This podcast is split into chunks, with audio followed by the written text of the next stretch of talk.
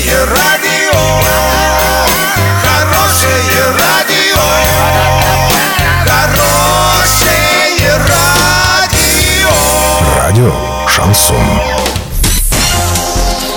В студии с новостями Дарья Дмитриева. Здравствуйте. Спонсор выпуска «Строительный бум». Низкие цены всегда. Картина дня за 30 секунд. В Орске прошла первая игра 1-8 финала Лиги КВН.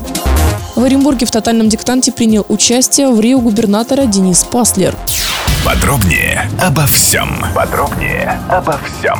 13 апреля в ДК нефтехимиков в Орске прошла первая игра 1-8 финала 11 сезона Орской лиги КВН. На сцену вышли четыре команды. Типа «Привидение», типа «Дом», ОГТИ, «Ой, все», Орск, «Белим красим», Орский филиал МФЮА и «Комбез», Институт управления рисками и комплексной безопасности АГАУ Оренбург. Жюри оценило игру каждой из команд, однако абсолютным лидером стала команда «Комбез». Ребятам удалось набрать 52,5 очка. 20 апреля пройдет вторая игра 1-8 финала 11 сезона Орской лиги КВН. В ней примут участие команды Озатыповский, школа номер 23, Гремучий случай ОГТИ, сборная Орского двора ОГТИ и Игорь город Орск.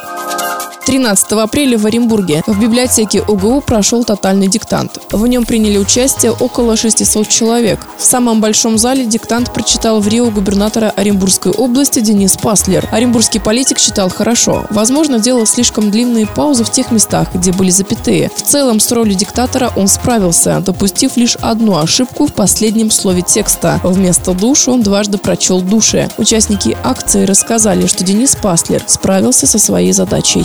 Доллар на сегодня и понедельник 64,52 евро 72,84. Сообщайте нам важные новости по телефону Ворске 30 30 56. Подробности фото и видео отчета на сайте урал56.ру. Напомню, спонсор выпуска «Строительный бум». Дарья Дмитриева, радио «Шансон Ворске».